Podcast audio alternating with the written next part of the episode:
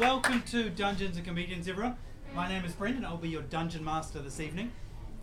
Just out of curiosity, has anyone here ever played Dungeons and Dragons? Yeah! All right. Is there anyone who has watched or heard a Dungeons and Comedians episode before? Yeah! All right. Is there anyone who hasn't? Okay. Welcome along. You've picked an amazing time to join us in this adventure. I will give a kind of a recap and a little bit that'll bring you up to speed, and then, you know, it's totally possible to enjoy this adventure without any of the last 2 years of backstory. I can't believe it's been 2 years. It's very exciting. I have a few people who are helping with the show. They are hidden right at the back of the stage this time. So first of all, to provide kind of sound effects and atmospheric background, like subtle touches to what's going on, we have the world's only D&D DJ, Karen Searle. Give him a round of applause.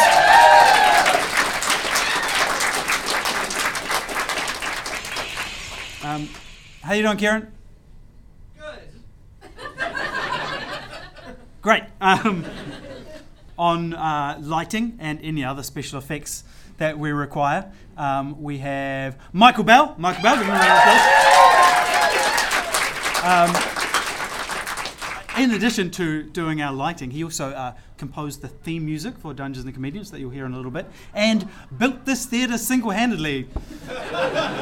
Maybe not actually, but sometimes it seemed like it. So we're very thankful to him for letting us actually come here and play this adventure. Okay, so Karen, hit it. Please welcome to the stage our adventurers.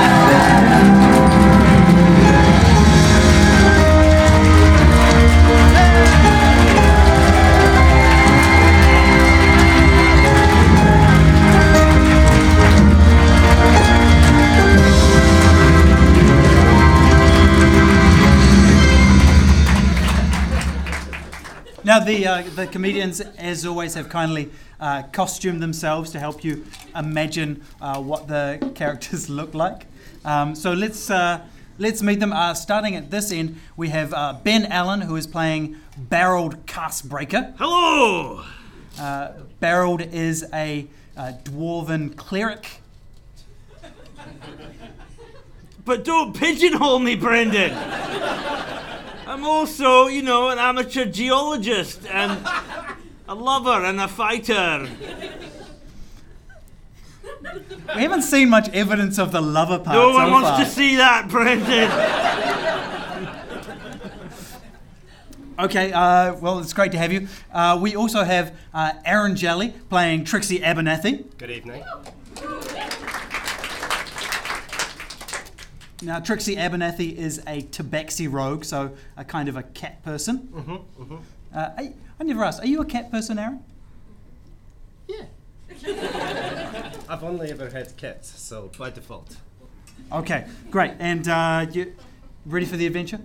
Of course. Okay, now he's ready. And of course, it wouldn't be a Dungeons and Comedians episode without Emma Custon as the human fighter, the folk hero, Belch!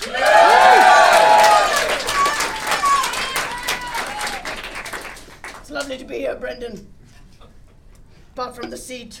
Yeah.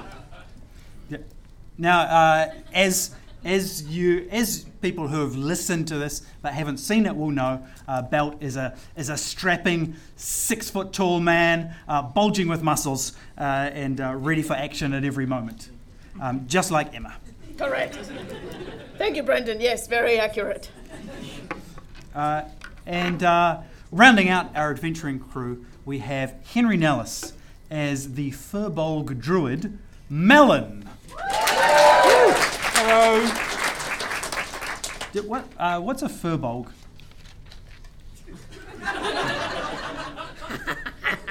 That's a great question. I don't even know what a druid is.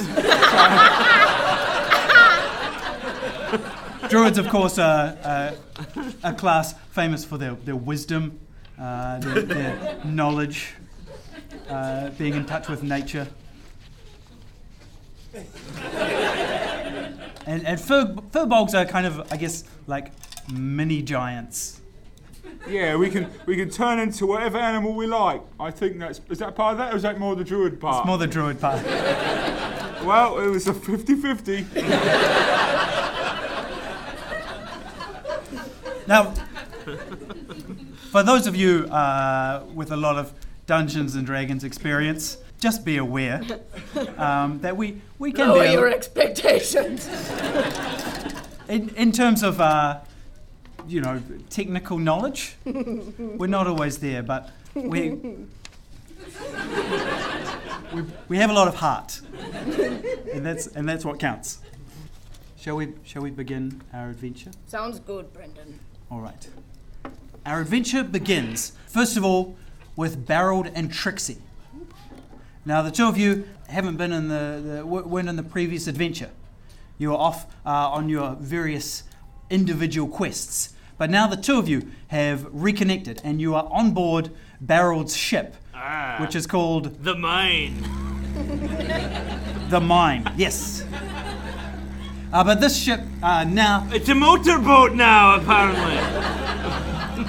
Well, in fact, you have by use of some large balloons, you've converted it into an airship. Oh. I'm nothing if not practically minded. You've somehow made it less like a mine than it was.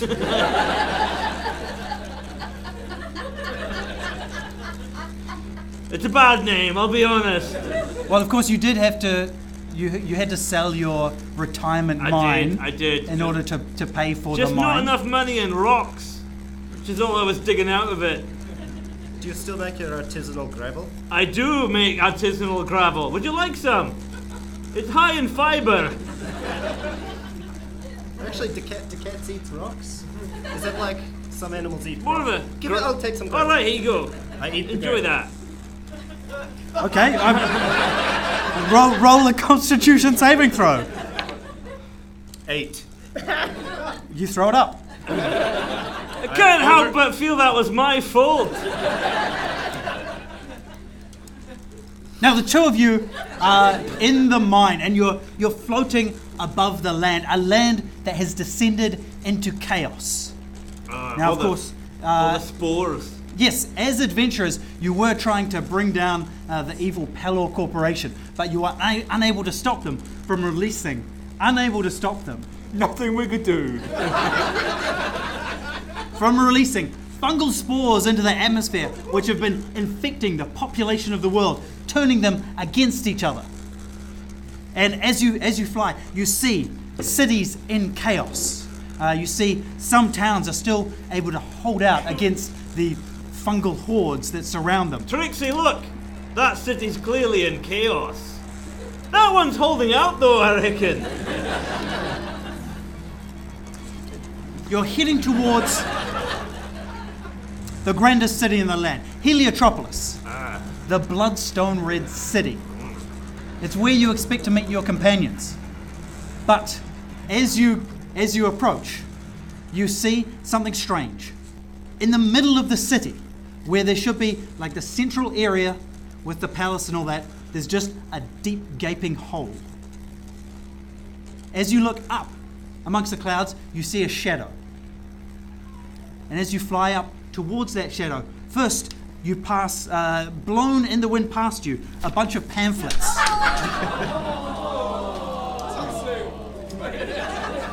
Brother Skinner must be here. He's probably, I'm sure he's fine. Great. Can't wait to say hello. Yeah, one of the pamphlets slaps against your face. And as you peel it off, you see, yes, it is a pamphlet for the blood god Khorne. But it's not red because of the ink. It's red because it's covered in blood. I bet he's having a good time. That could mean anything. I'd be surprised if it wasn't soaked in blood.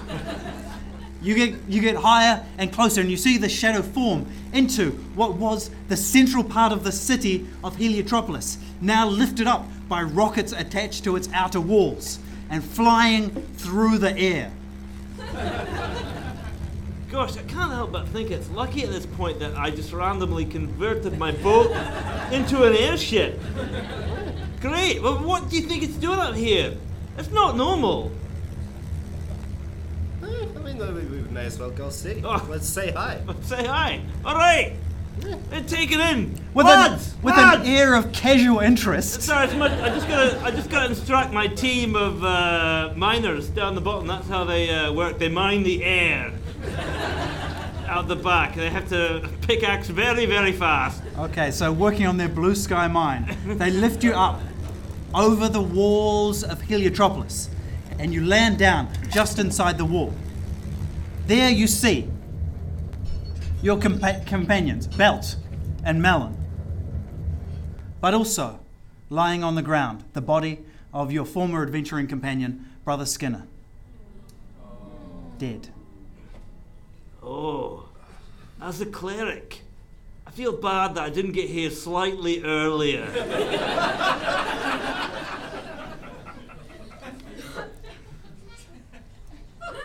Bill, what happened? And then lying next to the body of Brother Skinner is another body.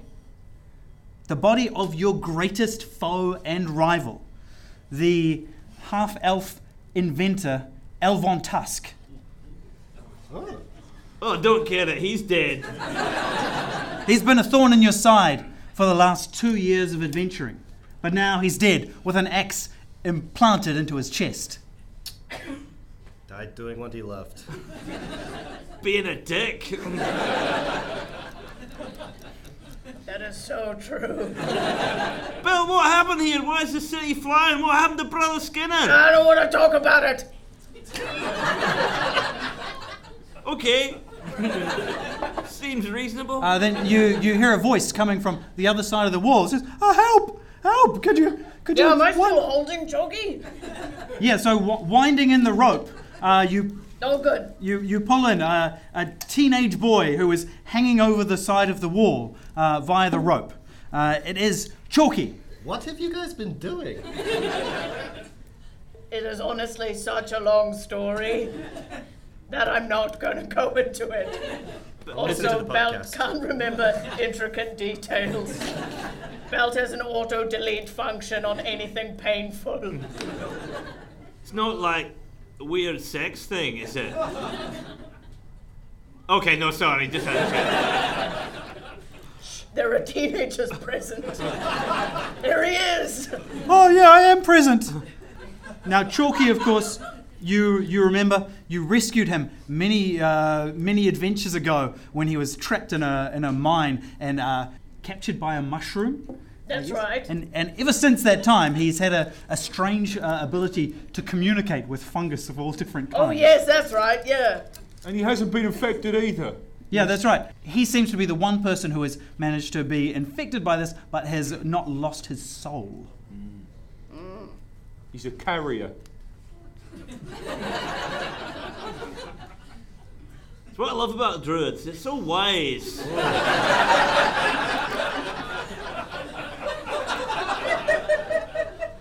Well, why is the city flying? Have you got any idea what's going on here? What happened? What? Why do you keep asking Bell? I'm sorry. There's another guy right here. Oh, no, I don't know. No. They quickly summarise that the ruling council of Heliotropolis employed Elvon Tusk to attach these rockets and renovate the entire central part of the city so that it could lift off and escape all of the chaos below and that they could survive while everyone else perished. That's right. We were pretty sure they were vampires too. Yeah, but we had to prioritise and they were a bit further down the list. Belt was definitely going to say all of that, but Belt was too emotional. You have just lost a close friend. Yes. Close friend? Look, Belt, he's gone to a better place. Well, he's gone to a place. He's in a place. Thank you, that is a great comfort. At this moment, you hear over loudspeakers set up throughout the city an announcement. This is the Wise Council was summoning everyone to the town square for an important meeting and update on our survival. I wonder if there'll be nibbles. There will be nibbles. Ah. In case anyone was wondering. Well, shall we go? Well, I've got to get the taste of gravel out of my mouth. So. Good. I mean, if there are nibbles, then... Yeah. Chalky, are you hungry? Oh, yeah. Chalky? Don't do that, Chalky! Sorry, I went into a mushroom trance. Belt gives Chalky a good old one of these, like a good old yank. I'm on the ground now. You don't have to kick. I just do it for kicks. Can I untie myself, or do you want to keep me on a leash? I don't know. I'm almost thinking we should do that cool parent thing where, like, I tie you to me so I can't lose you in like a shopping mall or something. Yeah, I'm gonna do that. Oh, okay. You make your way to the town square. Now, so you are moving away from the wall. You move between these lush, extravagant mansions. This central part of the city was where all of the richest citizens of Heliotropolis lived. And in fact, the richest citizens of perhaps the entire world were all gathered in this... They're from Cuba!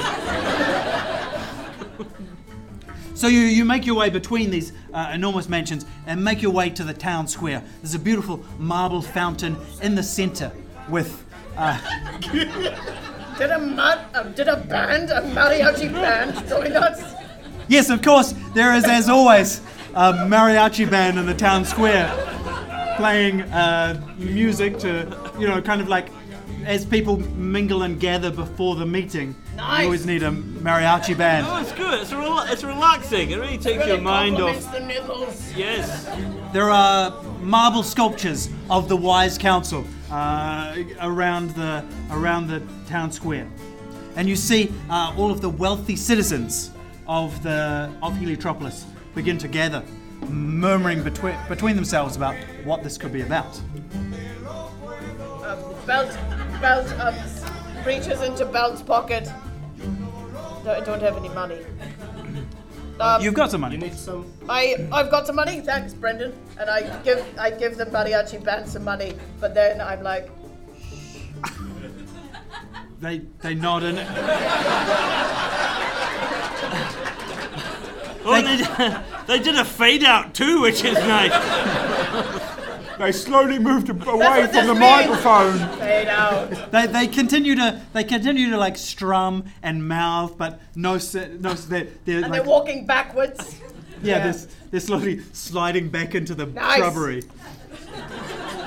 Good. And then on a hovering barge, floating across the town square, is the Wise Council. There's three of them. They're still reclining on couches. They're kind of lying there being fed grapes and that kind of thing. And the leader of the Wise Council addresses them and says, citizens of Heliotropolis, I have excellent news.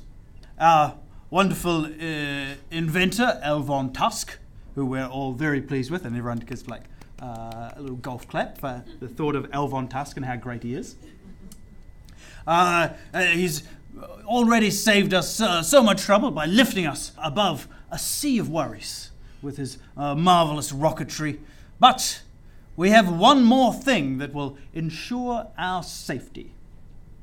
If you look this way, and he gestures, and you see on the other side of the town, right on the edge, on the opposite wall of Heliotropolis, an enormous tower rising up with a T on it. T for tower, or...? Perhaps. And he says, this here, Tusk Tower.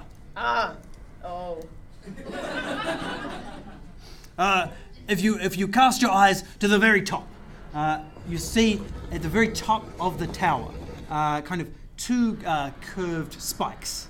And you see starting to form between those two spikes a kind of a... This is a copyright infringement, Brendan. No. It's a totally different thing. Okay.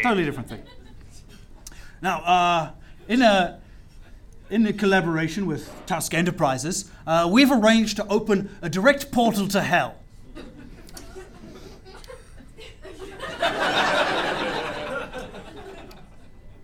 Uh-huh.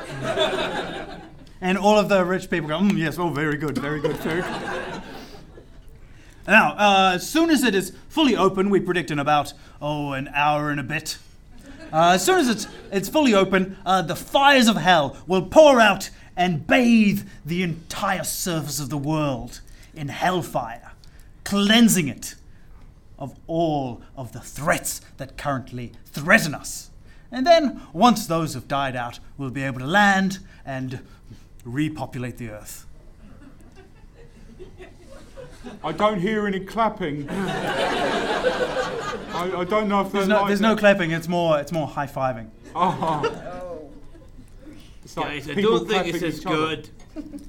I think I know I'm not the most religious of clerics, but I believe ushering hell onto earth is generally frowned upon in a religious situation. It's not going to be good for the poor peasantry down there and the ordinary folk. I've played Dune 3, and that didn't go very well for anyone. You there. What are you complaining about?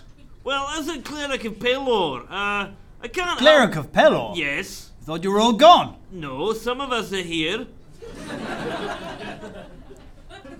I can't help but question your plan for hell on earth. Generally regarded as a...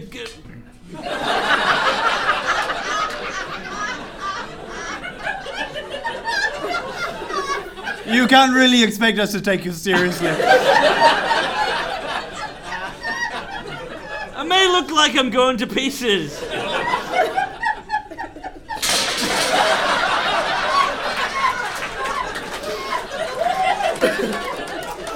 I think it sounds like it too. What would you say if I said you were a bunch of vampires? We would say, so what? People of Heliotropolis, you're happy to be ruled by vampires. You look around at the various rich people, and a few people catch your eye. So first of all, you see an elderly but still imposing man with an iron grey moustache, a black cloak and a cane. And he says, "Listen, peasant." Tell I gotta like this guy. If you can't even afford a shield that will stay on your arm, I don't think we can afford to not listen to you. Look, I spent a lot of money converting a boat into an airship, all right? My name is Jesen van Suslender the third.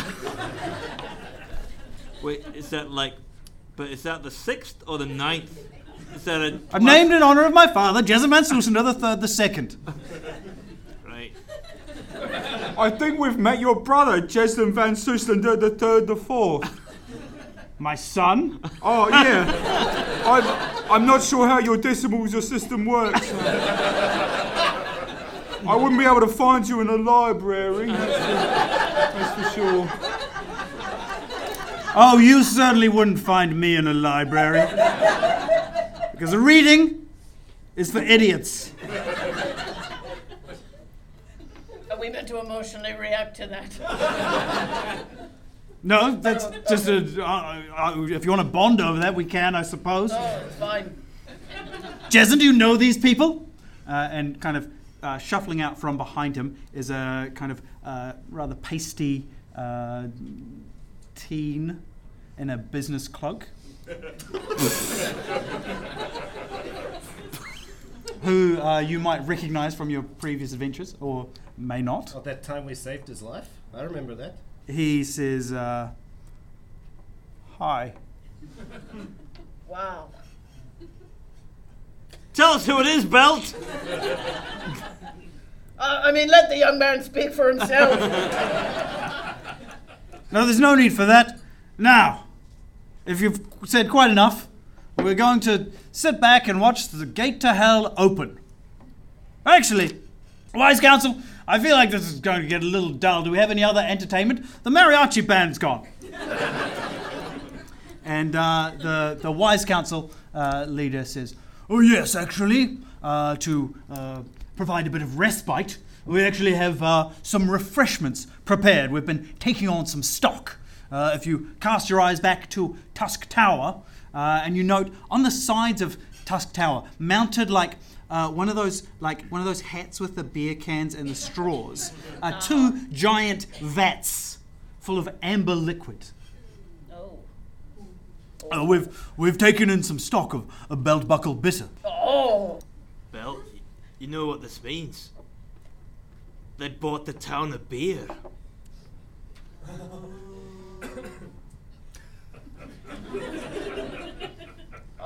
I mean, it's a nice thing to do for people.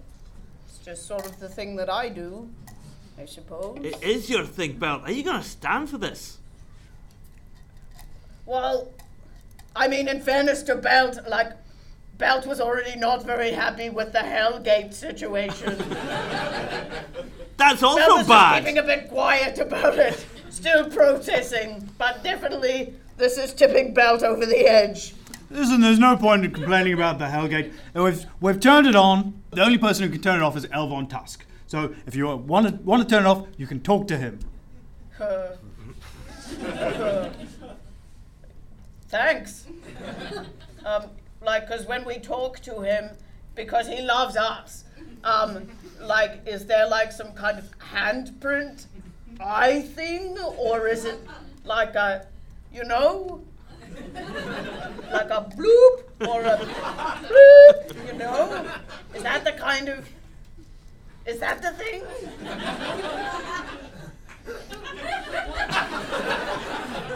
I mean, if it's his eye that we need, I'm pretty good at removing the heads of creatures. That's true. Or is it like we get his keys and we do a little bloop, bloop, bloop? Sorry, I talked over your important moment. No, that's all right. I was just reminiscing. That's all right. Yeah, that's sad. The headless squirrel that you carry with you at all times to remind yourself of the importance of nature and how fragile it can be. Yeah. So seriously though, how do we do the Hellgate? At that moment. Oh. So there's a little bit of setup here. Another voice comes, an amplified voice comes echoing across the city. It says, oh, hello everyone. I wonder if you missed me. It's me, Elvon Tusk. And as you look up, you see a giant holographic head of Elvon Tusk towering above the city. Except... It's green! Except last time you saw him, of course, he only had one eye, but now he has two eyes. If you're seeing this, it's because I'm dead. Now, obviously, I don't know how this happened, but I assume it was of old age while surrounded by thousands of adoring worshippers. Now that I'm dead, and since I didn't have an heir, it's only fitting that I choose someone to inherit my magnificent fortune and control of all of my technology. So here's what I'm going to do. I thought we could make a game of it. At that moment, kind of a blue haze starts to form around the city walls and up and around and covering the entire city in a kind of a glow. The first person who can reach the top of my tower will inherit everything. But you can't reach the top of my tower if you're dead, I guess is how this will work. So, why do you leave all the verbal stumbles in this recording?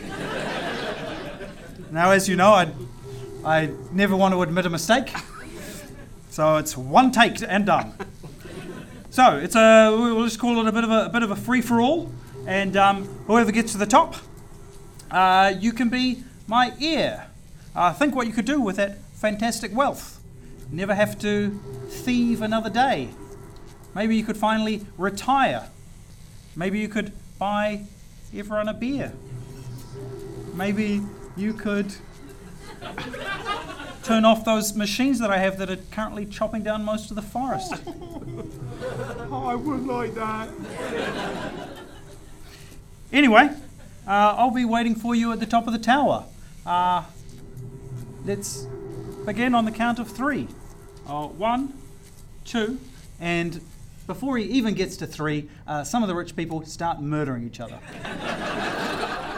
You see a man in a top hat being strangled by the monocle string of another rich man. You see, someone else like stabbing someone's eyes out with their earrings, that kind of thing. It's chaos. That's graphic too, isn't it? Yeah. And some of them start putting on like masks of famous heroes and things like that. Bill, that's one of you. That's confusing, isn't it? That's wrong. That's not great. Mm. So you see Jesen van Suslender drawing a sword from his cane. He starts slashing about him and says, "Son, follow me. We're going to get that treasure." What do you do? We should tuck him behind him like in his slipstream. It'll make it a more efficient path. While he's cutting his way through, we just... Alternatively, we're getting up the tower. I came here in an airship.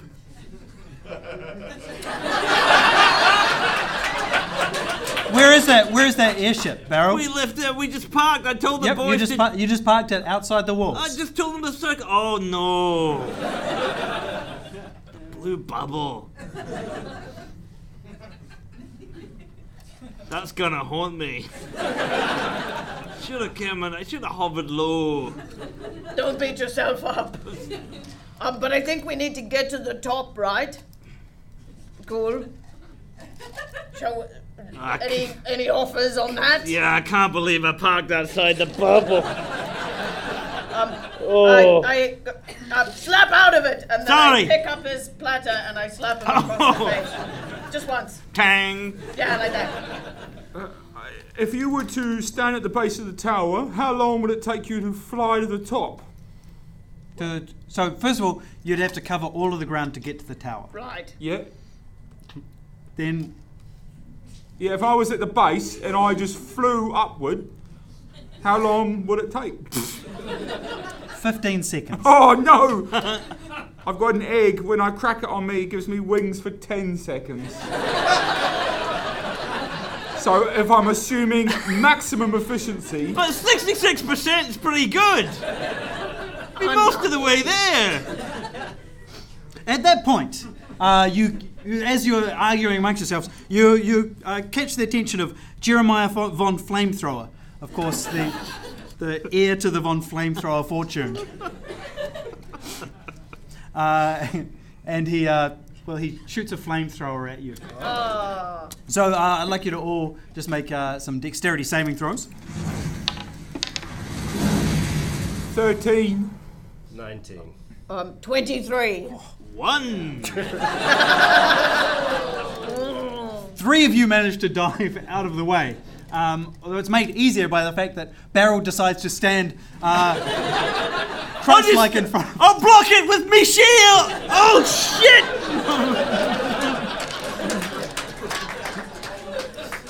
You take 8 burning damage. Oh, that's not good. Around you is a chaotic melee. But you see an... But they seem quite happy about it. Yeah, I still reckon there's room to get a Mexican wave going. Speaking of that, you hear... Psst, over here! Oh. Over here! And you see one of the mariachi, the trumpeter from the mariachi band. Oh, great! He's beckoning you over. Ah. To his what? His bush? Yeah, to the bush that he's hiding in. Oh, okay. And he says, "This way, it's a shortcut." To where? Oh, I thought you wanted to get to the tower. You don't want to get to the tower? Yeah. No, that's fine, yeah. I just didn't want it to be like the shortcut to hell or something. We just got to double check. Well, to be clear, you are going to the same place that the portal to hell is opening up. Okay, I understand. Go down that ramp. Okay. Should we do that? Yeah, let's go. Let's go. I'm kind of on fire here. Yeah, but fair.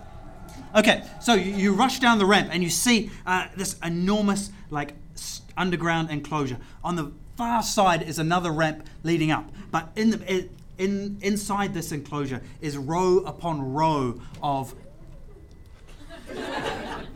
of carriages lined up in a kind of a grid pattern. You know, exotic, classic, vintage carriages, sports carriages, all kinds of things, like the kind that perhaps some billionaire would collect. How do you know about this place, trumpeter guy?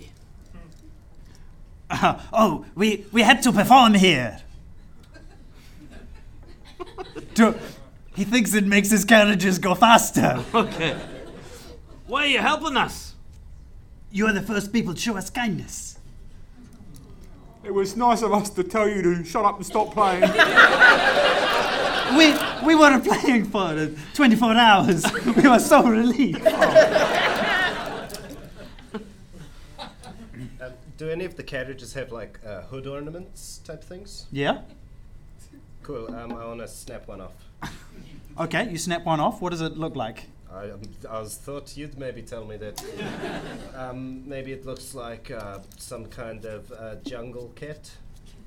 Sure, you snap off one that looks like a jungle cat. Do you think we should use these carriages in some way?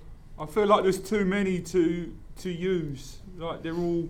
It's a gridlock. You know, like that game Rush Hour, where you got to move them to get a clear path. I think I saw them going down here. Wait, did your accent just change completely? No, that was Jeremiah von Flamethrower. Oh, God! Okay. That's what happens when you shout in a big space.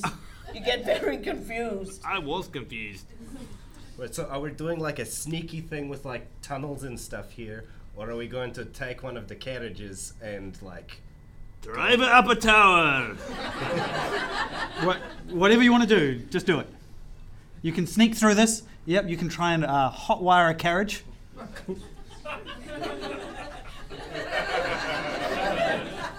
I kind of want to do the carriage thing. If only we had a horse. Such a shame. Yeah, that's a real shame. I know. Wait a minute.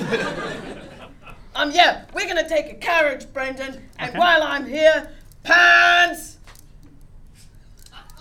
You forgot the word again, didn't you, Bell? That's your horse, but how do you call it? You forgot the word again. You can, of course, magically summon... Is that right? Yay! Yes, you magically summon your horse and he appears like a Pokemon in front of you. Yes. Thank you. So you quickly hook it up to one of the carriages. Great. What, you hop inside? Yes. Yeah, I'm sitting in the passenger seat. I've got big legs, so there's more room. Yeah. Can't you turn into a squirrel whenever you want? I can, but I keep leaving my clothes behind. So I have to pick and choose my moments carefully. All right. I'll get on the roof of the carriage. Good. And Chalky is still tied to my waist, right? Yes, that's right.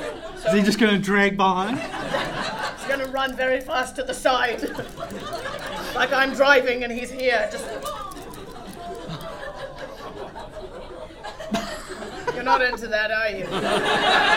You're not into that choice. Wait. Go, wait. Okay. Wait, I've got it. No, I've got a risky decision. Please. I'm going to put some pots on his feet. Just one each. So I've got them because I like cooking sometimes. So he's got pots and he's just holding them.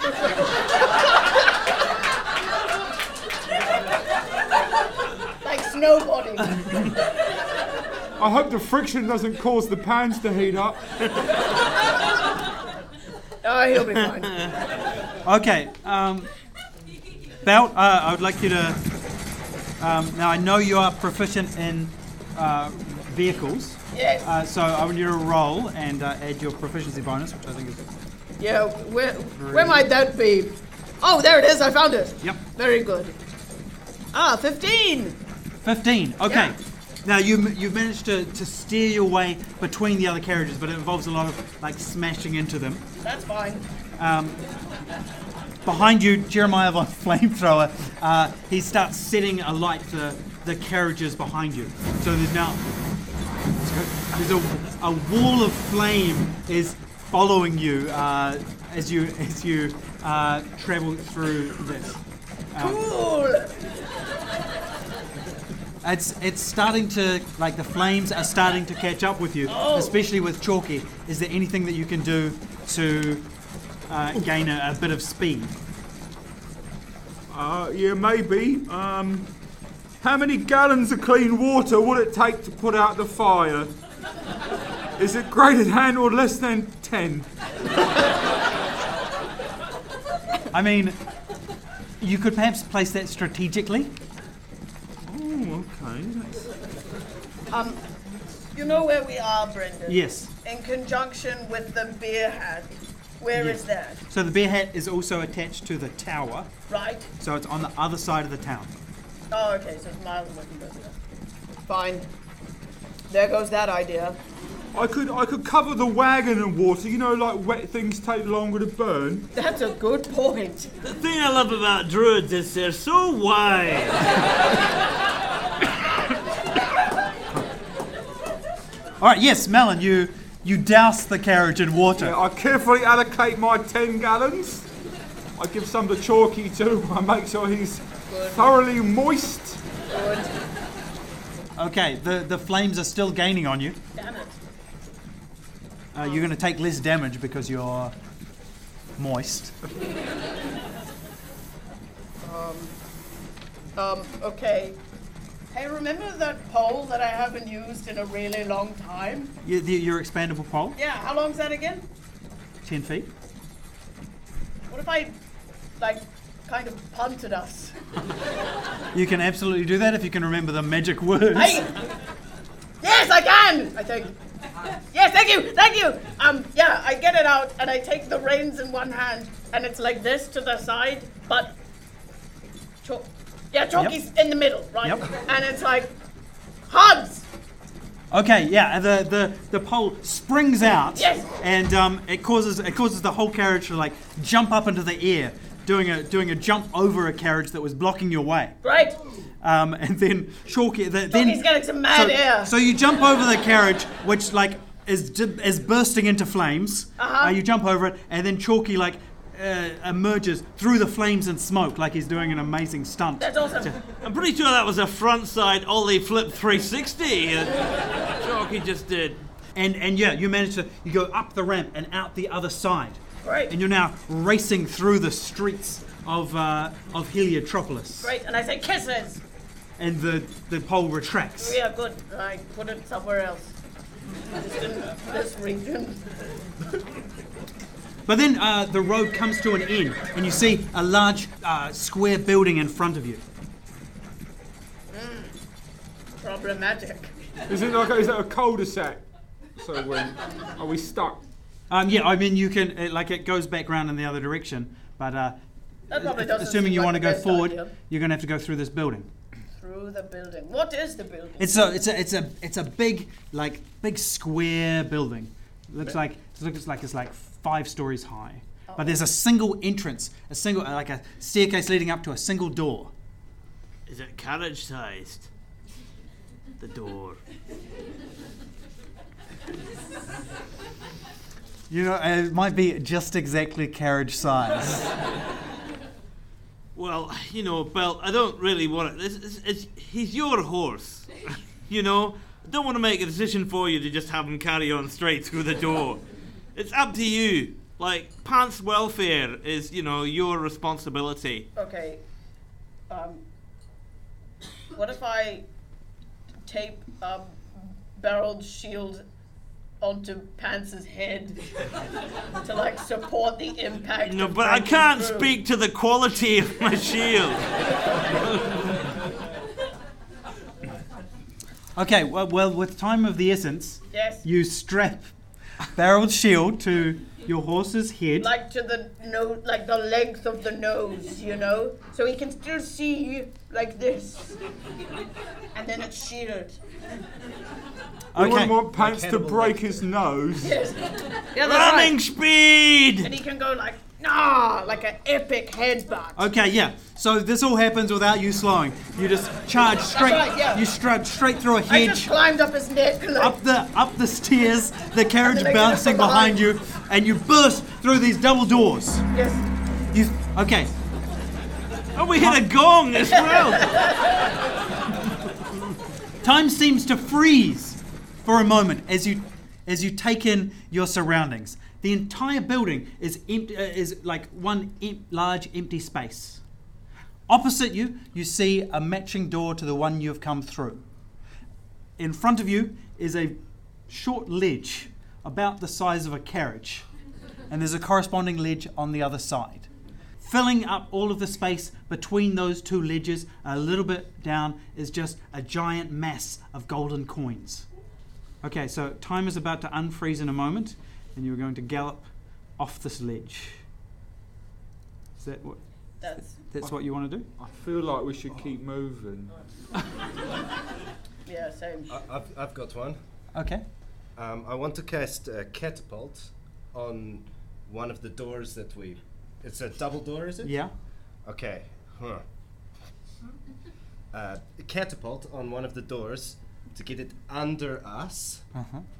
So that we can like sled across the coins. Or like surfing, like in a Scrooge McDuck-like maneuver.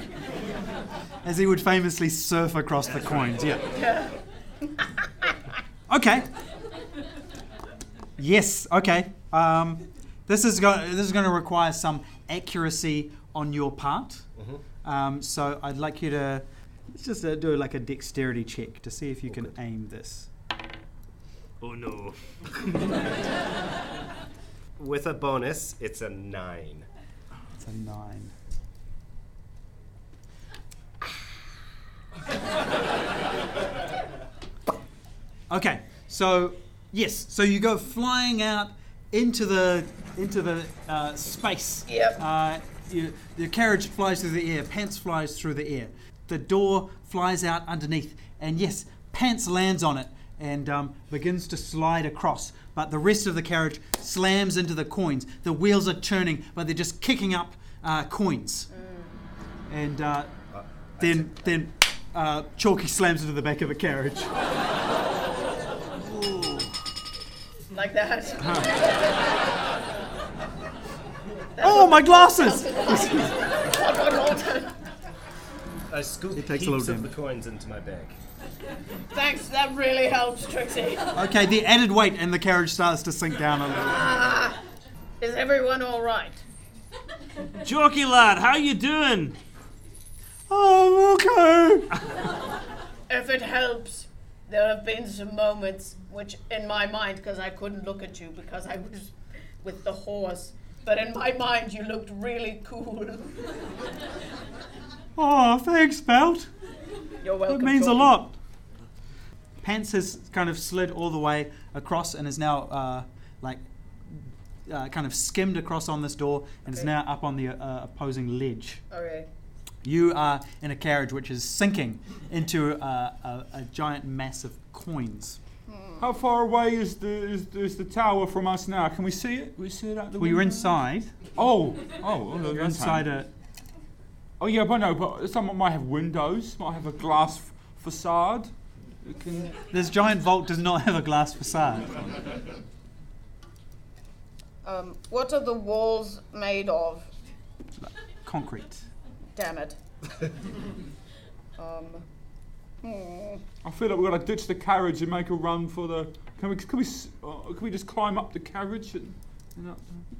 Yeah, you think if you climbed onto the top of the carriage, you might be able to jump across onto the ledge. Yeah. Great. Yeah, I like that. What, Brendan, would you say that the coins are almost like a liquid sort of surface that's kind of sinking like we're in quicksand or something like that? Yeah. All right, well, Beryl's going to cast Water Walk.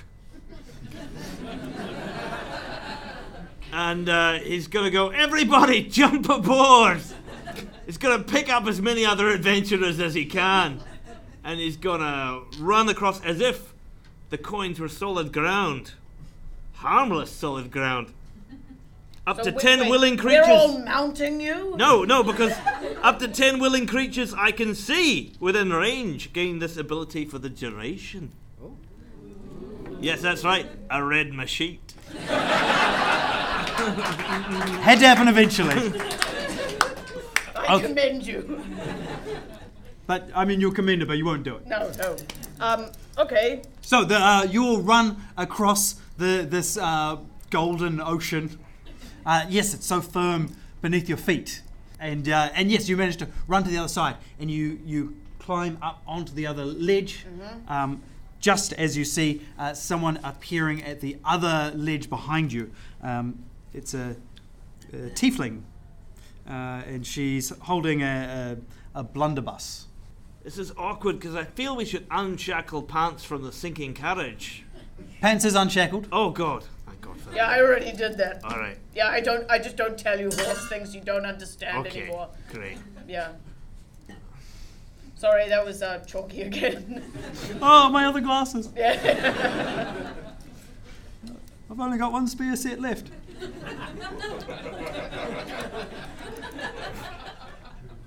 Hello, tiefling. Why, hello there. My name is Betelvoss Deville. And, well, if you wouldn't mind turning around going the other way, or... I'll have to kill you. It's a bit sad. Kind of reminds me of that time Brother Skinner was that... Yeah. Is that Southern Belle? Yeah. Yeah, we're not going anywhere, actually. Sorry. Sorry about that. We're going to keep going forward. Well, I'm sorry I had to come to this. And she points the blunderbuss at you and fires. And, it's filled with diamonds. Just a rain of diamonds fires out towards you. I think that's actually worse. They're quite hard. They're famously hard. Yeah. The thing I love about a druid.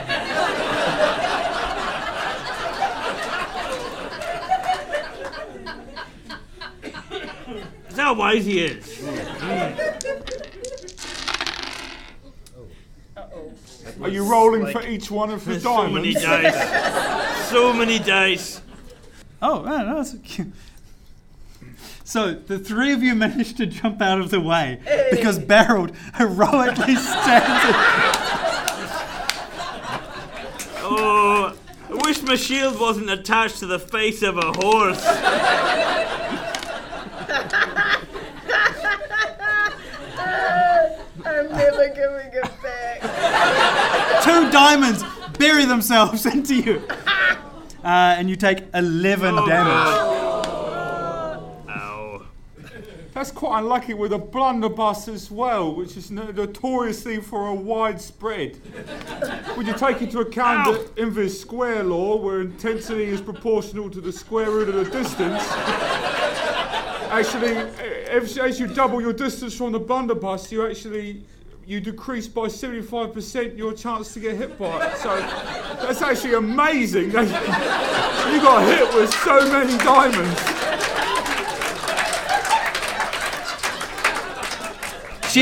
While you say this, she's reloading. That's not, if we take a step back, that'll help us even more. Where was this 3 episodes ago? Yeah, well, there should have been. I should have done a lot of things 3 episodes ago. She's definitely in the way of the direction. No, she's in the opposite. She's behind you. She's behind us. You're now on the ledge closer to the tower. Right. So we want to just keep going. Yes. Okay. We should stop fraternising with this woman. Why are we even talking to her? Let's go. Okay. Yep. So you start running. Down. You're making your way past swimming, exotic swimming pools. Wait, can I get on the horse? Sure. Yeah, thanks. So you're on the horse. Chalk is dragging behind. Yeah. Past swimming pools, then there's like a kind of a small zoo of exotic animals. Way too slow. Why are you trotting, Bill? This is no time for dressage. No, that's at least a canter. And as you're making your way between these cages, you hear the sound of anguished wails coming from a door leading That's quite downward. A specific sound, isn't it, Brendan? Yeah, like wails like... Like, is that it? This is another case of poor aquarium practices. Yes, you can hear anguished wails. Okay. All right. Those wails are anguished, and you can hear them. But I cannot understand them. Oh. But I'm getting a lot from kind of the subtext. Yeah. Oh no! This is terrible. They're sad! I mean, I feel like, is this insensitive, but I feel like we've got bigger fish to fry. How much of a bigger fish can you get than a whale? It's almost the biggest fish you can get. A whale's a mammal, druid.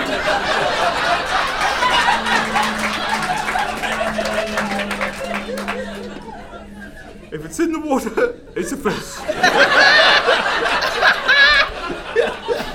When you go to the fish and chip shop and you get squid rings, they don't go, "Oh, sorry, that's a cephalopod."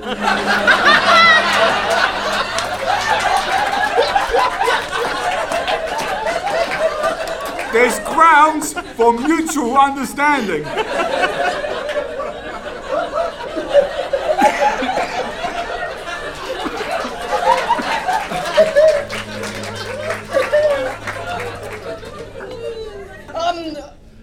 Hey, what should we do, guys? Trixie's right. If hell opens on Earth, the whales will suffer along with everybody else. How far away are the whales from us, Brendan? Like, are we going to go past them now? So there's a door, there's a staircase leading down, and that's where the sound of these deep whales is coming. But is that maybe, are we maybe heading in the right direction still if we go down to them? Or is that a total segue? I mean, it is technically in the right direction, but you don't know if it's going to lead you further.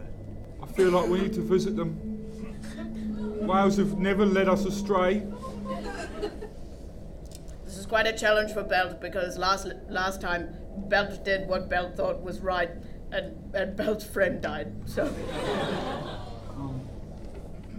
screw it, let's see the whales!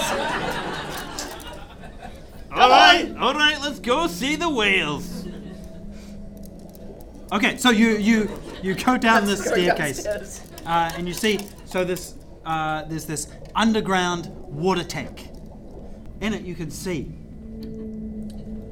3 enormous whales. They are, of course, deep whales, whales that exist only in underground caverns. Yep. You see, above their cages, there's a trap door that's currently closed, but there's a lever that could open it. Okay. Can we identify why they are anguished? Mellon, do you want to roll something like animal handling or nature or something like that? Yeah, animal handling. That's good. Oh. That was close. 18. Oh, that's quite good. They don't like being in cages.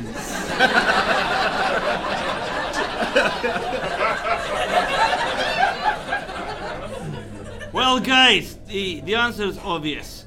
We should release the whales. They can swim to freedom in the blue bubble inside the currently flying city. Okay, now Belch might be being a dick here, but... Can we even go in the water, because don't we walk on water now? Well, we do have that ability. So is it a choice thing, or is it like a always thing? Let me tell you. No, it only lasts for the duration. Oh, what? So... Yes, essentially in front of you, there's this big pool of water. Uh-huh. The whales are in it. And above, well, I guess cage. They are in this enclosure and they can't get out. Right. There's a big like trapdoor above them, and there's a lever that if you wanted you could open it. Right, but we'd have to go underwater. No, the lever is right next to you. The whales are in the water. Yes, I just, in my head, we had to go in the water to open the thing, because whales need to stay in water, otherwise they'll die. That was the logic. Do they? You see? They breathe air, don't they? But only for like a short bit. Time is of the essence. Are there any like labels, like, has someone put a brother label, and a label maker above the lever? It says to open trapdoor. Cool. Well, let's open the trapdoor, eh? But where are they gonna swim? Where are they gonna go? Is there an outlet to the ocean up here? They're sad. Let them live their lives. but the I can hear you around here somewhere. Where are you? Ah! It's the little girl thing. Oh. Can we all, like, hide behind some crates or something? Guys. Yeah, all right. I mean, but you know, there's always going with this. There's always crates. And then I want to cast Minor Illusion by the trapdoor of us standing there. Oh, like above you? Yes. I think I see what you're saying. Above the trapdoor. Yes. Where's the trapdoor? It's above. It's the pool. It's above the pool. Yeah. Okay. You create feet thirsty, if I'm honest. You create an illusion of you standing on the trapdoor. And we all hide. You all hide. And then you hear Betelvoss say, "Why, there you are." Good. And you hear her footsteps. Correct. Above you. Good. And they step onto the trapdoor. I pulled the lever. The trapdoor opens. She falls. Splash! Into the pool with the deep whales. Great. Nothing's more bloodthirsty than a whale.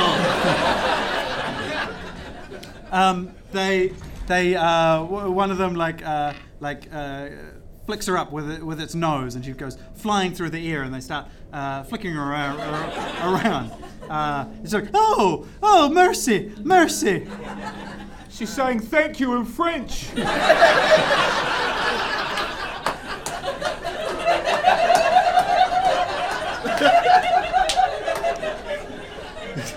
And then the tank starts to lift up. The whole thing lifts up and up until it's level with the trap door. And then you hear the whales go, "Urgh!" to you. To us. Yeah. Do you understand that or not? Do I have to cast another animal handling? No, you rolled really well. They're saying, "Get on." Oh, like that book. Named Whale Rider. Okay, cool. I'm not great with water. You can still walk on it, I guess. You can, for the duration. Okay, the five of you climb onto the backs of these whales. Hey, it's six because it's Chalky and pants. Pants 100% cannot do this. Okay. But you do have the magical power to... Horses are quite good swimmers, you know. Okay, great. So... Yeah, I'll just stay on pants. So... Chalky is tied to my waist, though. Yep. So the whale has to ride, like, right beside pants. But is the whale cool with that? So you know that because he's tied to you, it doesn't mean he always has to drag behind you. How long is the boat? He could sit on the back. The whales leap out of their pool, flying through the air in a beautiful spray of water. Majestic. And then land splash into the next swimming pool. Yeah. and then swim, leap, splash into the next swimming pool. And like that, they carry you all the way from connected swimming pool to connected swimming pool, all the way over to Tusk Tower. And as you dismount from the whales, you see that this final swimming pool has a glass bottom, and it looks all the way down through the bottom of the city and down below down where the city is currently flying over the ocean. Oh. Sorry, that took a bit, but I think I'm there. Mellon? I've got a thorn whip, but you'll just get all wet and it won't do what it wants it to. What do we need to achieve? I just want to break the glass and then the whales will fall. But how high are we, Brendan? How high is the city at this point? It was above the clouds previously. Like, you know... What's the terminal velocity of a whale? The city has dipped down and it's now it's resupplying with water, so it's skimming along the surface. Because I do believe in miracles, because I just saw a horse standing on the back of a whale. Jump across 6 swimming pools, so, you know... In fairness to Belt here... Belch didn't think that Belch was on a whale with pants. Belch thought the pants and Belch were free-forming beside you, but Pants is an amazing animal. He is. That has achieved a lot. Maybe he just wedged a hoof in a blowhole or something. Speaking of I've got an idea. Are we about 30 feet close to the ocean? Sure. So if I use my animal messenger, I can deliver... a message. Can I call out for a swordfish or like a marlin or something? Yeah. So you put the call out, and yes, a hammerhead shark leaps out of the water and smashes into the bottom of this swimming pool. The cracks spread, and then splash. The whales, with one final.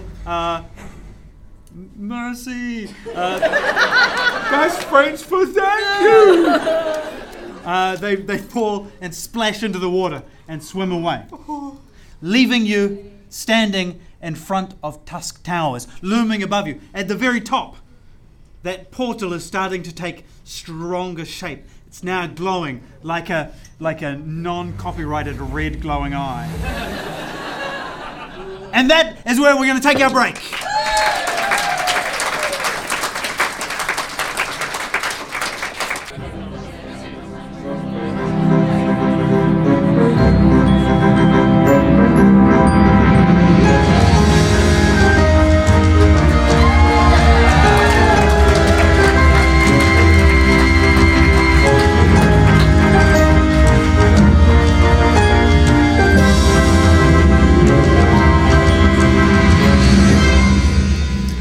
Welcome back to Dungeons and Comedians. Oh, that was my dice. You got a... that was very nice of you, sir. Thank you. What a gentleman. Actually, you know... so what's your name? Barry, okay. Barry! So, I'm giving you this point of inspiration. Hey! At any point during this half, if someone rolls and they do badly at it, you can spend that point of inspiration to let them roll another dice. You can save them. Yeah, you can save them. I trust you, buddy. Or you could keep it. Or you could help me re-roll one of my dice. The endless value of a simple plastic coin. You've just said farewell to the deep whales as they escaped into their natural habitat. And we all shout, mercy! Mercy! Wait, Brenda, important point. Did the tiefling with the gun also fall into the ocean through the bottom of the glass pool? She was left behind some time ago you were leaping from pool to pool. That's good. Good. Now, you're standing in front of Tusk Tower. Now, Barreled, you have taken quite a bit of damage as this goes. And the three of you, you notice that he's starting to slump a little bit. And even he's coughing a little bit. I wish we had some healing abilities in the party somewhere. Yeah, that would have been real nice. Could someone make a medicine roll? Oh yeah, I could. How much are you? 21. Not that good. You don't self-diagnose. Yeah, I mean. Yeah. You know something about that. Yourself already. I was on fire earlier. Yeah. And we'll all do it, and we pick the best one. Yeah. Sometimes you just gotta ask real nice. 14. 19. Barrel. Yeah, let's just do that. So, Barrel, you notice. So Barrel is coughing a little bit. Yeah. He coughs up some phlegm, but you see some spores in it. Oh. That's bad. We don't know they're the bad ones. Feels cramped in here. Like there's not much room. I suddenly feel way better about this whole situation. Barrel, you suddenly take 2 psychic damage. Yeah. That's good. And that's a warning to all of you. Okay. Not needed here. But Barrel, you confessed that before rejoining the party, you were fighting off some myconid enemies. I did have a wee skirmish with some fungi.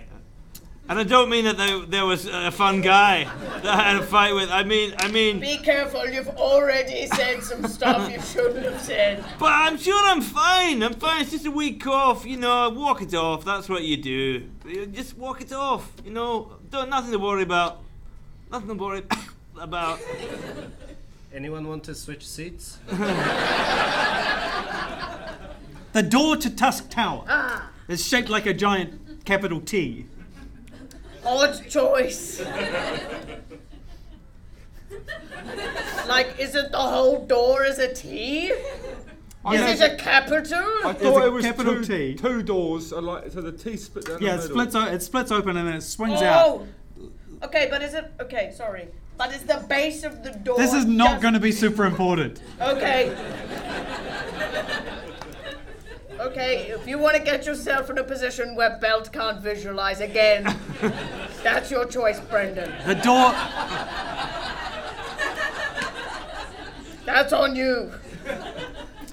Okay, yeah, sure. It's a giant T and then it opens like a garage. Just... Thank you. Thank you. That's good.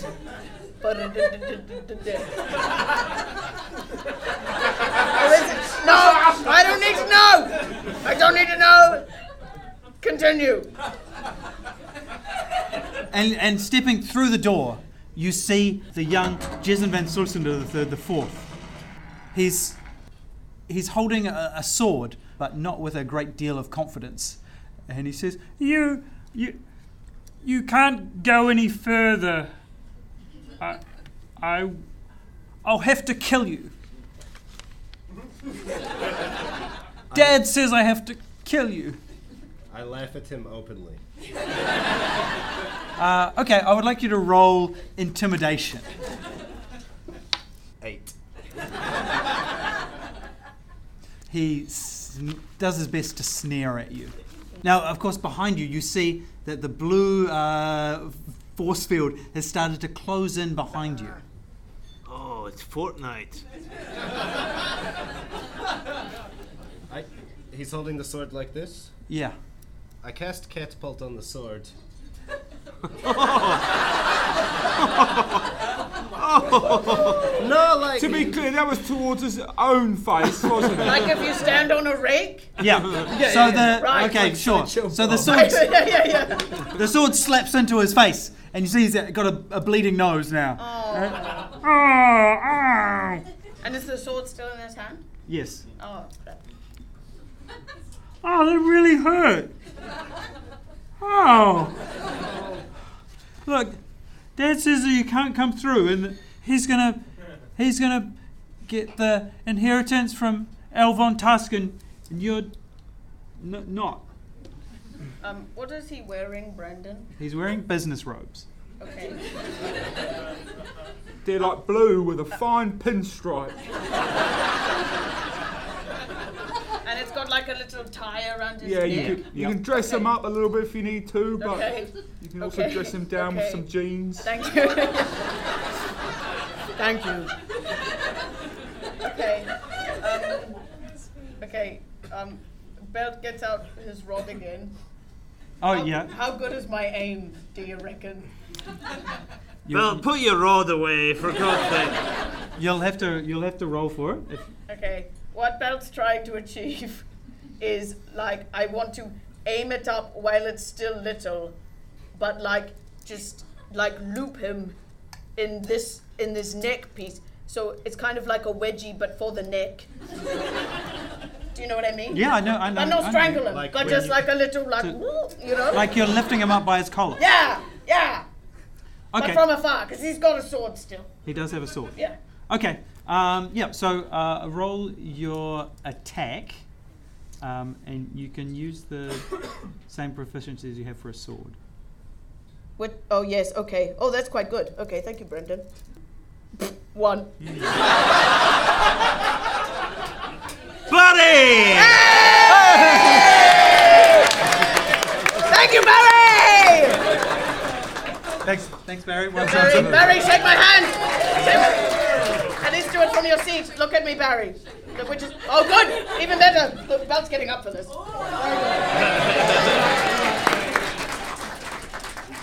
Good. Okay. Jeez, I hope I don't shut this up now. No. Wouldn't that be anticlimactic? Oh, that was better. Not great, but better. Okay. 11. Hey. Okay. Yes, because he is. He's kind of distracted. Yeah. So you're hugs. Yeah, and he's distracted by the fact that you say hugs. Yeah. Because it makes him it makes him think about how he's never been hugged. Oh. And he looks up just hopefully for a second. Okay. And then just sees this metal pole flying towards him. And yeah, it lifts him up. It lifts him up. It's not dangerous. Oh! That sounds way more aggressive than what I was intending. It's just to give him a little bit of... Yeah, you lift him off the ground, his sword clangs to the ground. Great. That's good. Now can I have a little... I go pick it up. Okay. Oh, thank you. Good. That's good. Yeah. It's nice. I mean, don't taunt him, but yeah. Can I have a little bro chat with him? Yes. So I just say hey, little dude. Belt understands that it's difficult to be a man sometimes, and you get a lot of conflicting messaging. But you seem like a nice fella. So if you don't want to be on this side, maybe you could be on our side. You know, right, Chalky? That's right. We're okay, aren't we, Chalky? Yeah. Yeah, I mean, that's real cool. That's just a pitch. I don't know if everyone stands behind that, but... No, it's a good pitch, you know? Yeah, it's great. You don't have to kill people if you don't want to. You just flick them out the way and we could get going. Yeah, but that's not very nice. What am I teaching him about? Look, he's never been hugged before. And you know what? Can I jump ahead and assume his emotional state? Yep. I go kisses, which drops him, but I catch him in a hug. Oh. And then I do that real cool man thing where you go like this. Just give him a couple of firm pats on the back. Yeah, he really leans into that hug. Yeah. And just a bit of... Then you place him on the ground, and he kind of straightens his robe and he says, "Thank you, Belt. That means a lot. You better go in, because Dad's almost broken through all the locks. If you want to stop him, you better go quickly." "What will happen with you, little buddy?" And Barreled kicks him in the nose.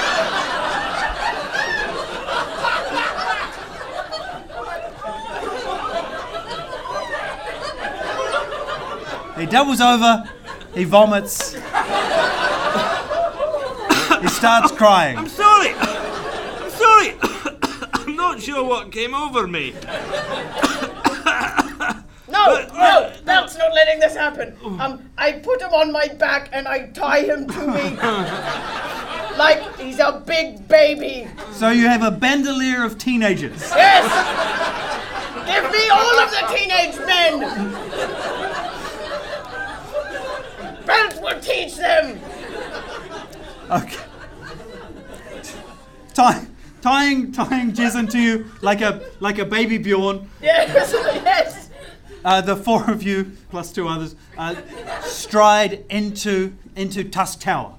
Inside, you see a magnificent entry hallway, two magnificent curving staircases, stained glass windows of Elvon Tusk doing different great deeds, chandeliers hanging from the ceiling.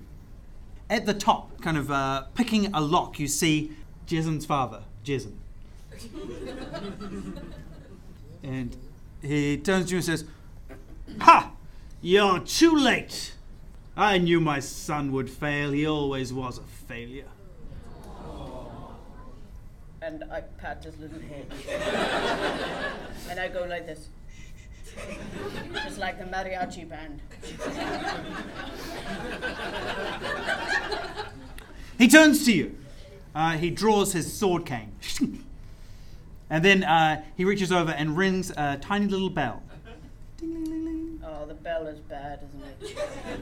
And then you see black shapes slithering from all directions. Oh, man. Like liquid butlers wriggling their way in and forming up around him. Just a squad of butlers in perfect black suits holding trays.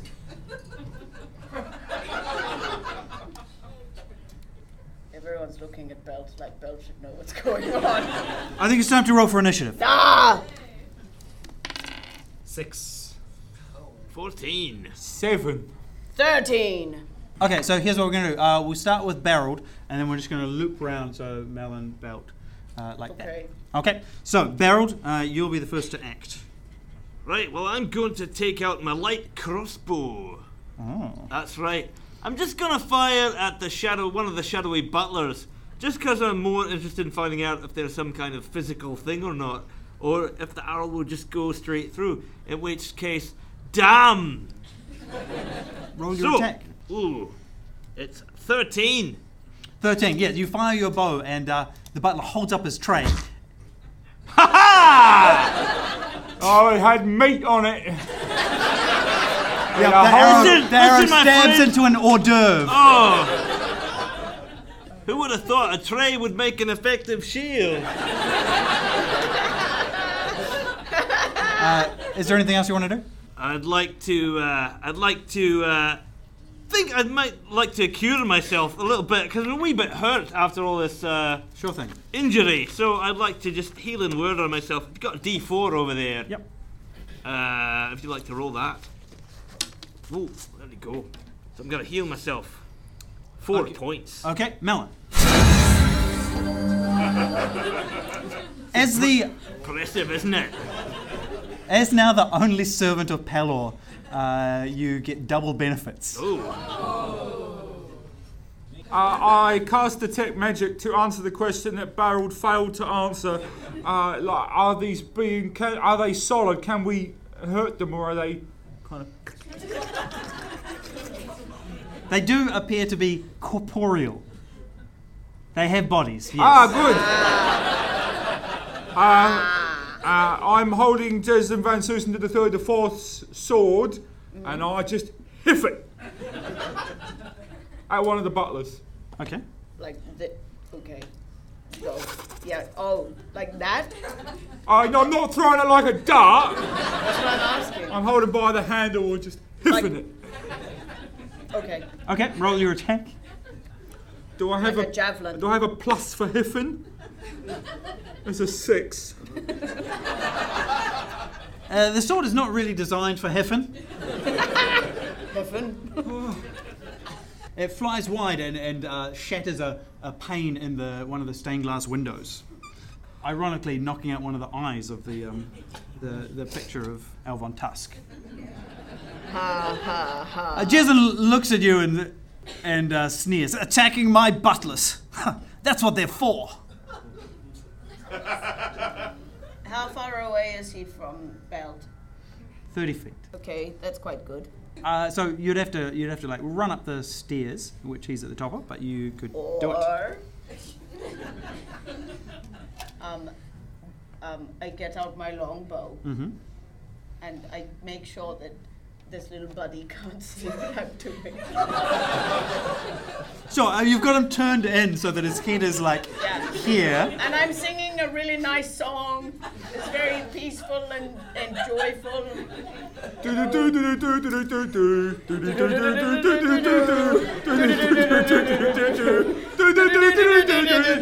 Perfect. And while I'm doing that, I get my longbow and I aim for him.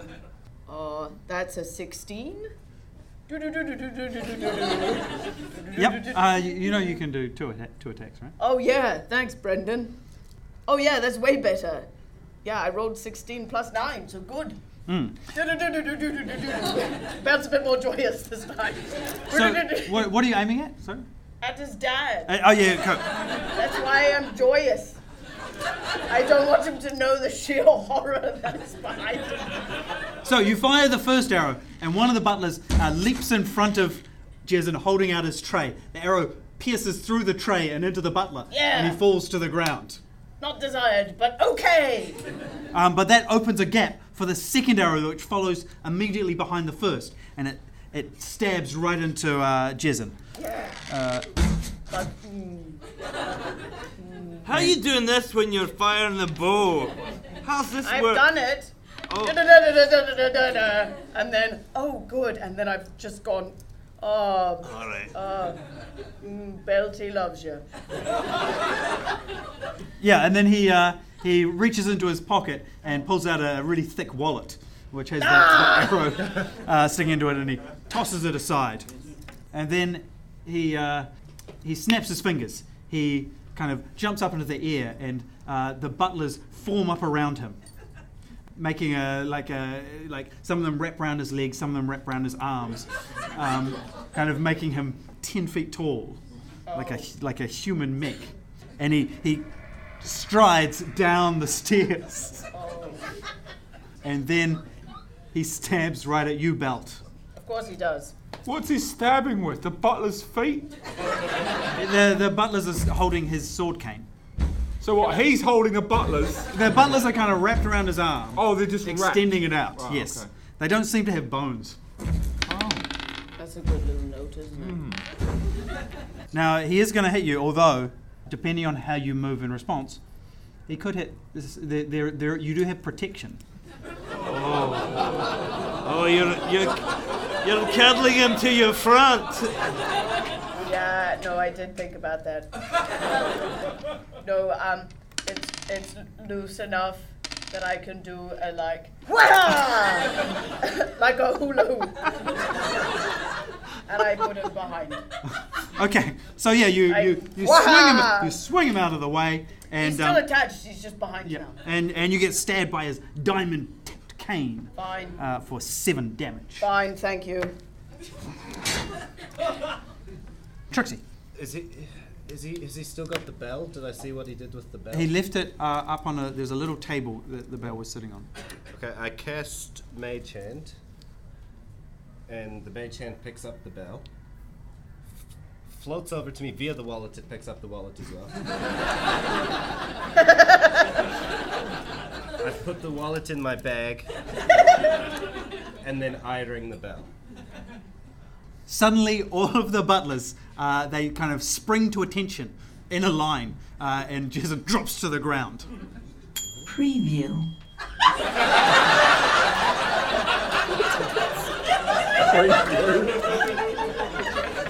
You didn't pay for that one?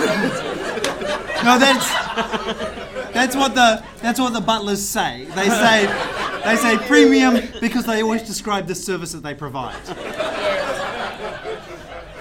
That's good. And I also snap my fingers.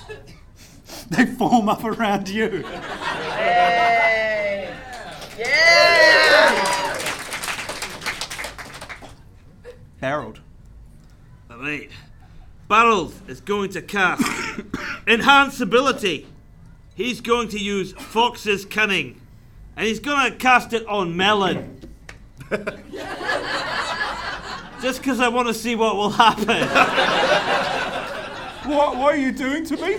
You're the smartest man in this crew, Mellon. I'm going to give you even more intelligence. Think our way out of this. I know you can do it. You're putting your eggs in one basket. You have the cunning of a fox. All right. So numbers and shapes start to appear in front of you. Is it like that meme where the lady's confused? Confused is not really what I was going for, but you know, use your great brain, Mellon. Well. It's thinking. Oh, no. Where's Jesen van Suslender the third currently? So he is standing next in front of Belt, who is just stabbed. That's right. Oh shit! I guess his sword cane dropped on the ground when the butlers all changed sides. Mm. So. Yeah, then didn't he fall down because he had butlers for feet? Yeah, he had butlers for feet, so he's dropped to the ground. So he's kind of like on one knee at the moment.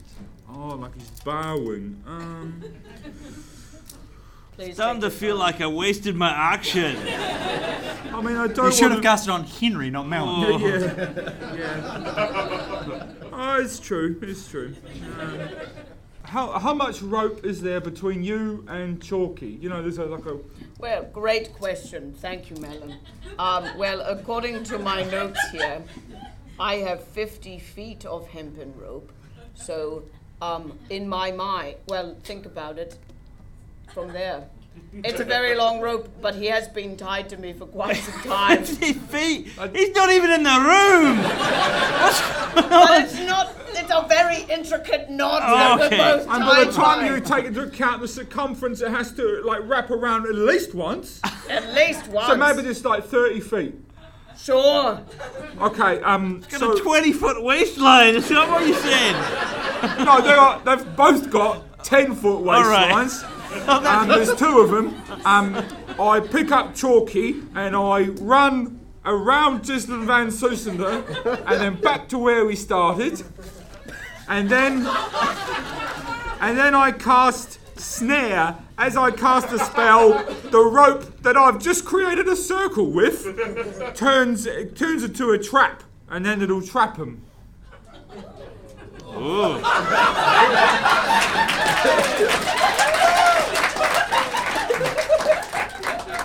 I regret nothing. Since you are the smartest person in the party, it must be an excellent plan. Yes. And so that's exactly what happens. So you run around him with the rope, and then vines spring out of the ground and wrap themselves around him. And he's stuck in that like kneeled position. Yep. Yeah, that's good.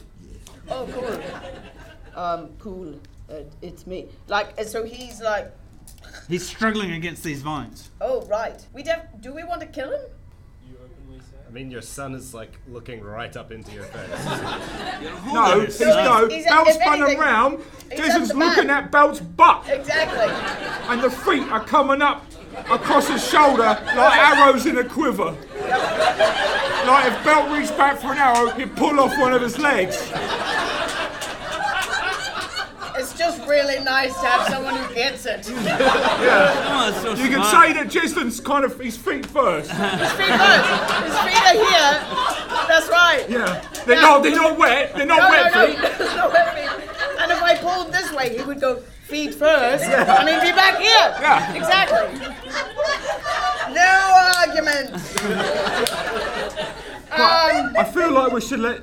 Jesen van Suslender the third, I feel like he's in enough of a predicament. Okay, cool. Okay, so here's the first thing I do is I cut Chalky loose because Chalky is still in this. He's tied into this now. Yep. Okay, so I cut Chalky and myself loose. Oh, thank you. You're welcome, Chalky. And I tie him to the I'm wearing them like a sash now. Are they nose to tail around you? Yeah. I'm just, yeah. Okay, and he's stuck there, right? Like he's not in our way now. Yeah, that's right. Okay. So leaving him trapped by these vines, you're able to run past him up the stairs, and you see that he's already successfully unlocked the door. You push through it.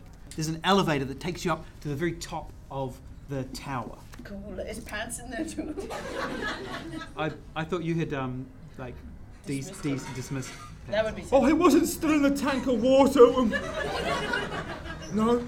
No, because I got out, so he must have got out. Oh, okay. Yeah. That's right. No, he's fine. I just had to go for some nice hay. The doors of the elevator open. You're in a room with portraits of Elvon Tusk all around. Oh, great.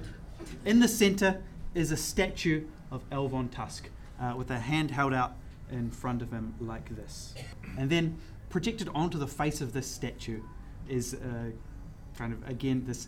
hologram of Elvon Tusk. Mm. Please tell me your name. Belch. Congratulations, Belch.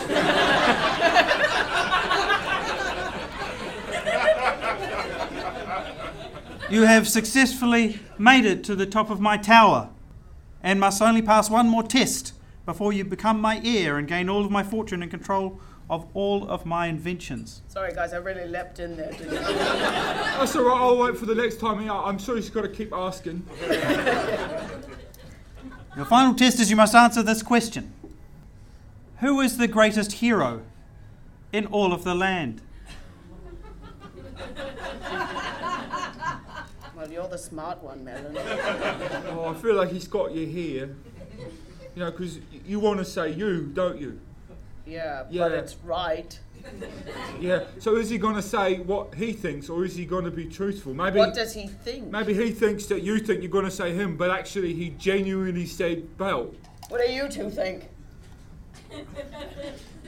It's a tough one, Bell. Like, this guy was a cock. But he's kind of like a, massively huge ego cock. So, you heard me, he's a massive ego cock. So he could well have predicted, I would say that he probably thinks that Elon Tusk is the greatest hero on the land. But then, it could be Can we replay what his question was? Yeah. I'll just answer this question. Who is the greatest hero in all of the land? Looking at the tense that he used, he said is, not was. So it can't be himself. Or Brother Skinner, rest in peace. R.I.P., thank you. I feel bad that we just left his body on the ground. You can't go back now! All right, we're here! I mean, we went to Elvon Tusk's house, and he seems to have a massive hard-on for you, Belt, so... That's true. Damn it. Belt! Congratulations, Belch! As much as I hate to admit it, Belch is the greatest hero in the land.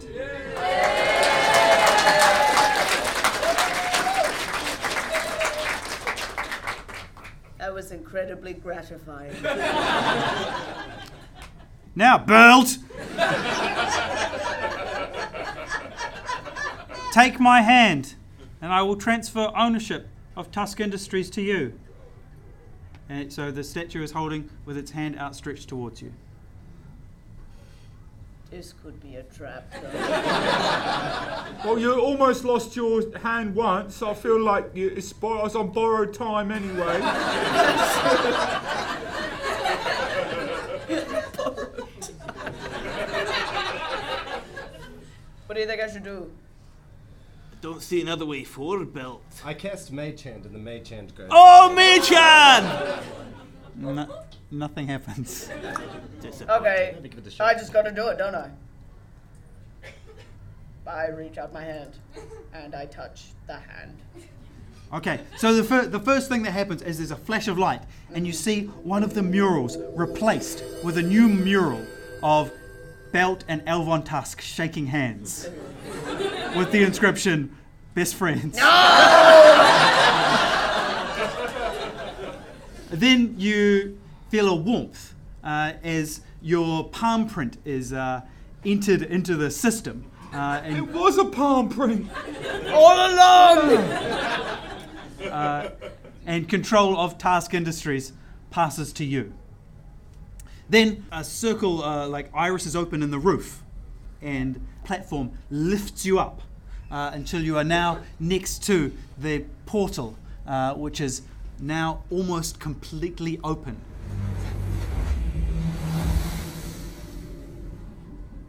So you're now standing on top of the tower. Next to you, on either side of the tower, of course, are these enormous cylinders of beer. And at this point, Barreled, you have another coughing fit.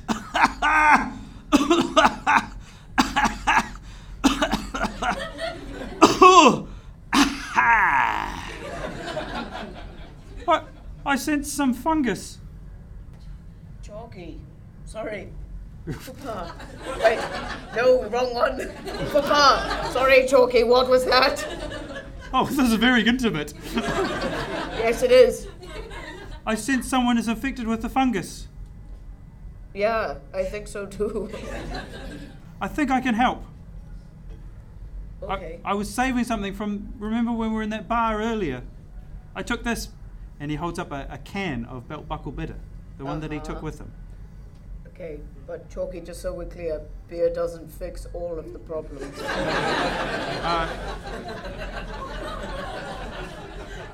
He holds it for a second, and you see some kind of like light shimmer around it. Oh, for a moment. But maybe in this case it does. Okay. And he hands it to Barreled. Oh, Chalky, listen, it's all right, mate. It's perfectly fine. And then Barreled drops the shoulder and shunts Chalky off the tower. Okay. But no, you can't, because he's in my bosom. He's attached to you by... No, he's not attached to you by a rope, but he's holding him. He just... And Barreled just drops the shoulder. This is a really unexpected turn. Yes. Okay, I want you to roll athletics. Belt, I want you to roll athletics as well. 18! 16 plus 5. So you shoulder into Chalky, and he kind of starts to fall backwards, but Belt is able to grab him by the ankle as he's like dangling over the side of the tower. I'm afraid I can't let you do what you're doing, Belt. The Mushroom Kingdom is coming, whether you like it or not. Help me, Belt! There, no! You shut up, little dwarf. I can't stop him, Belt! The can of beer now rolls along the ground where Chalky dropped it, and it stops at your feet, Mellon. Oh, pick it up. I was unclear what he was going to do with it, so... He needs it!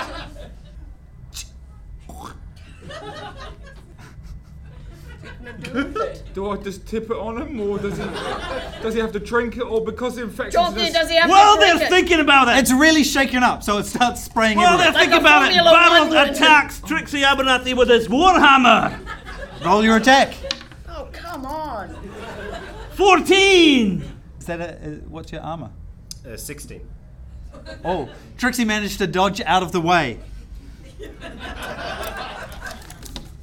Bram!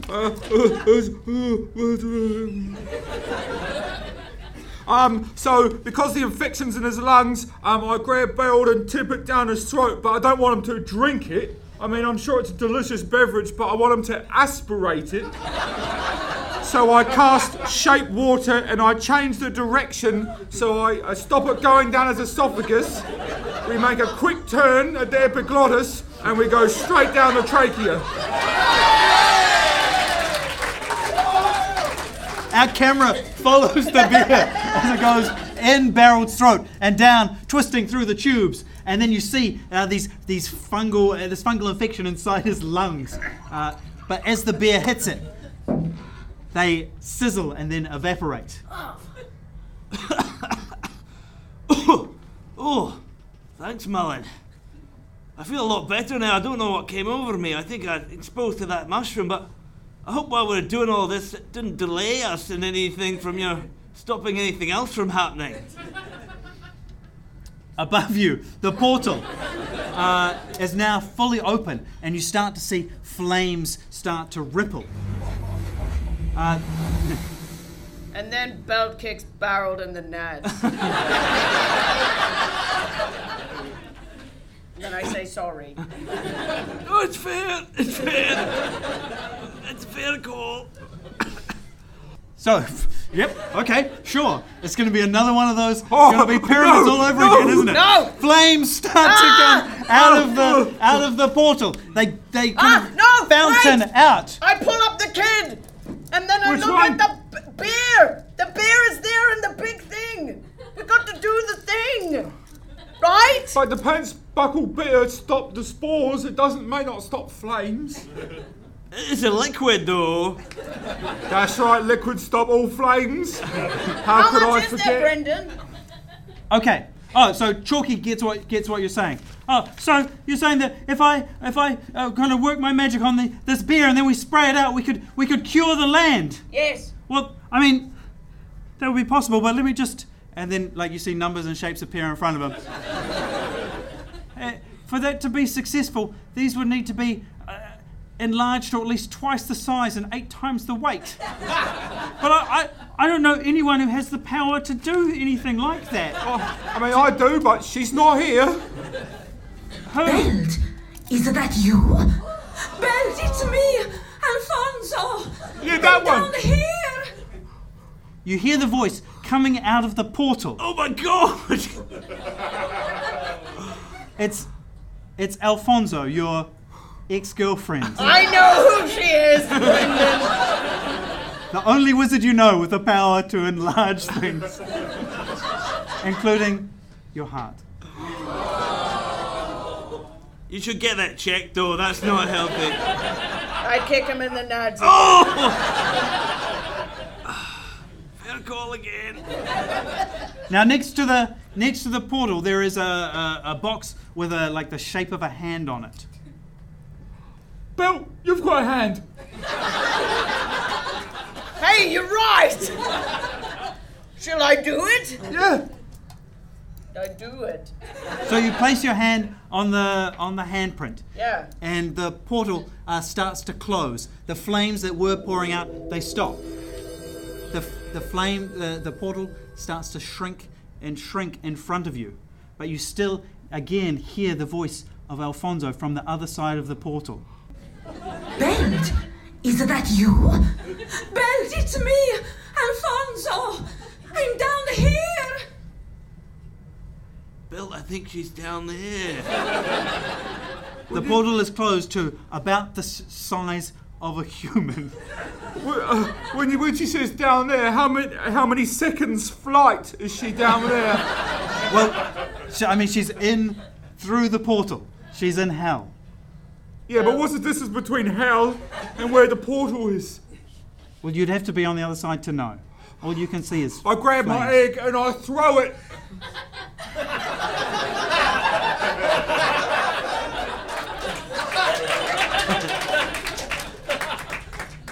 Okay,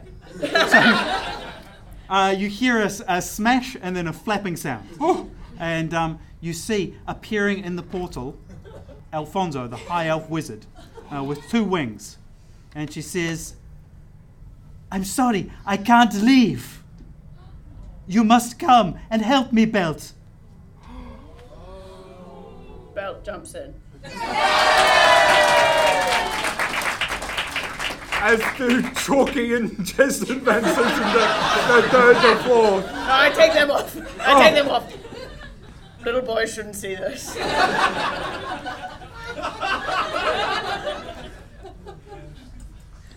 As you jump into the portal, you see the world around you changes, and suddenly you're in a different dimension, a dimension of flame and darkness. Surprisingly blue. Oh, there we go.